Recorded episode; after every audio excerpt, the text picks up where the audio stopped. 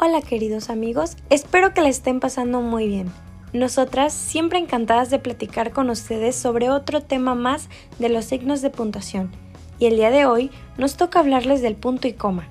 Sí amigos, el punto y coma también es importante para una buena redacción. Y para empezar con el tema, recordemos que el punto y coma presenta una pausa mayor que la coma, pero menor que la del punto y seguido. Bueno Fran, ¿y para qué se usa el punto y coma?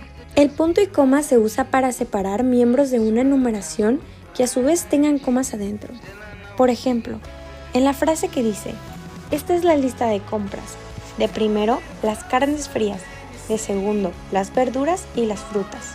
Exacto, Fran.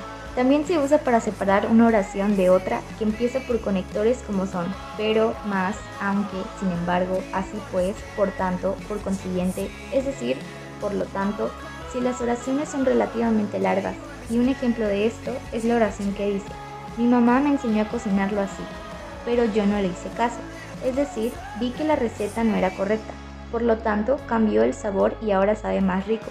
Además se usan para separar dos oraciones que normalmente se separan con punto, pero entre las cuales queremos establecer una relación más estrecha, como por ejemplo, en la oración que dice, puedes volver a la escuela, ya te curaste de la infección. Continuando con el tema amigos, el punto y coma también se coloca al final de cada uno de los enunciados de una lista o relación, como por ejemplo en la oración que dice, para iniciar la clase de inglés deberás traer una libreta, un lápiz, sacapuntas. Bueno queridos amigos, de nuevo hemos llegado al final de un episodio más de la biblioteca. Así es, Fran. Esperamos que les sirvan esta información para ampliar más tus conocimientos y poder mejorar tu escritura. Muchas gracias por escucharnos. Los veremos en el próximo episodio. Bye.